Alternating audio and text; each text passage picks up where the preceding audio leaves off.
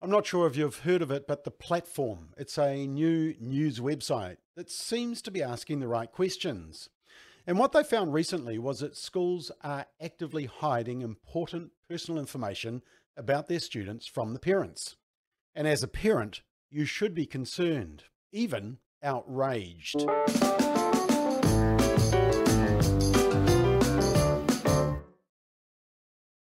So this new uh, new news website, the platform, it was contacted by the parent of a 13-year-old girl in New Zealand who received a questionnaire, and it was sent by the girls' school via her form teacher. So it's private between the form teacher and the 13-year-old girl, and it was headed pronouns in school. And you'll see here the second question was after the formalities, what is your gender identity, male, female, but then it also offers non binary and gender fluid. And there's even a category for other. I mean, what others are there? Is it uh, Martian? What is it? Now, the problem is that a tick in the box to the question to a young person of, do you think you are transgender, cannot be compared in accuracy with what the DSM 5 says, according to which childhood gender dysphoria believing you're the other sex, it's based on a number of things, including a marked incongruence between natal and perceived gender, lasting at least six months, manifested by at least six features, including a strong desire and insistence on, together with a strong preference for the company, clothing, and toys of the opposite sex and its role in fantasy play, and associated with reaction of the stereotypes of its natal sex, including anatomy. And also to comply with dysphoria, with this assessment, there should be significant distress of, or impairment in functioning. Now, that's according to the DSM 5. It's not according to a 13 or 14 year old self assessing themselves and having a bit of fun on a school form. But then the form goes on and asks this What are your pronouns? He, him, his, or she, her, hers. Now they could have stopped there, but they keep going. Or they, them, theirs. Or no pro- pronouns, prefer to use my name. Oh, that, that's interesting. Or other. Now, uh, I'm pretty shocked that they haven't offered the full list of options. According to the University of Wisconsin, here is the full list. Uh, you can see him, he, him, his, hers, and uh, she, her, her, hers, herself. But uh, down the bottom there, we've got a few interesting ones. That second to bottom one, Z, Zem, Zer, Zers, Zer, Self. But anyway, further down, the school then asks uh, this question. And it says, Would you want your parents to know, and how would you want us to keep it from them? Now, let me read that again. This is based on pronouns that a child wants at school and what, how they want to identify. Would you want your parents to know, and how would you want us to keep it from them? Now, that is shocking that they've even suggested that to a young person and even put it in their mind as an option.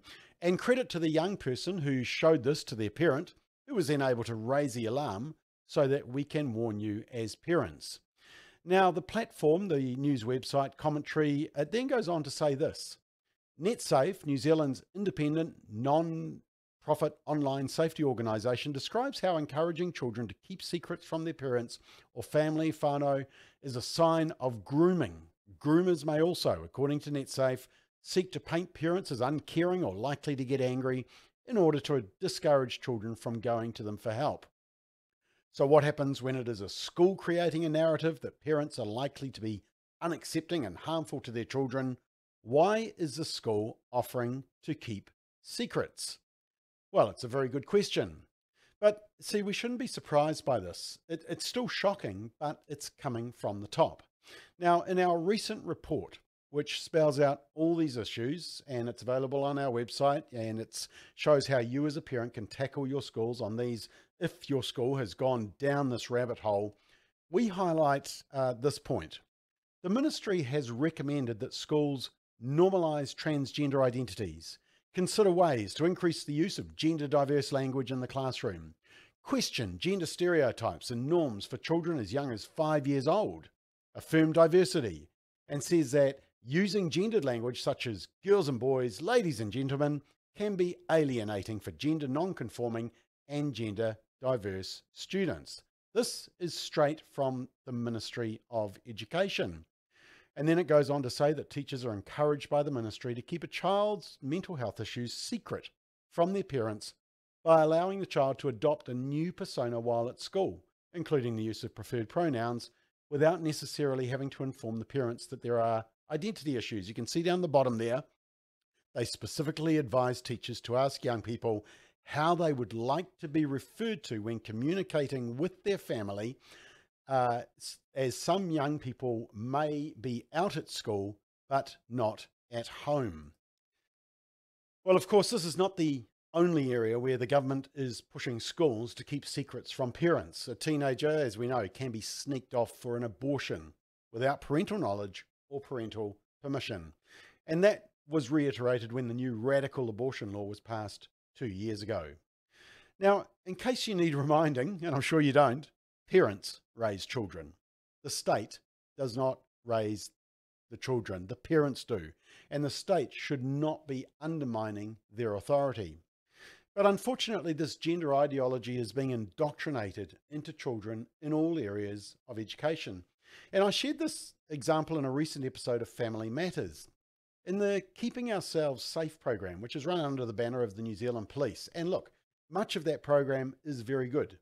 But a parent alerted us to material in the program, and here's what it says quote, Gender identity, teachers should not make assumptions about children's identity. And it says some phrases you could use are some children have a penis, some children have a vulva vagina, rather than boys have a penis, girls have a vulva vagina. Use genitals rather than penis vagina when the type of genital is unknown. Don't assume that a male presenting child will have a penis.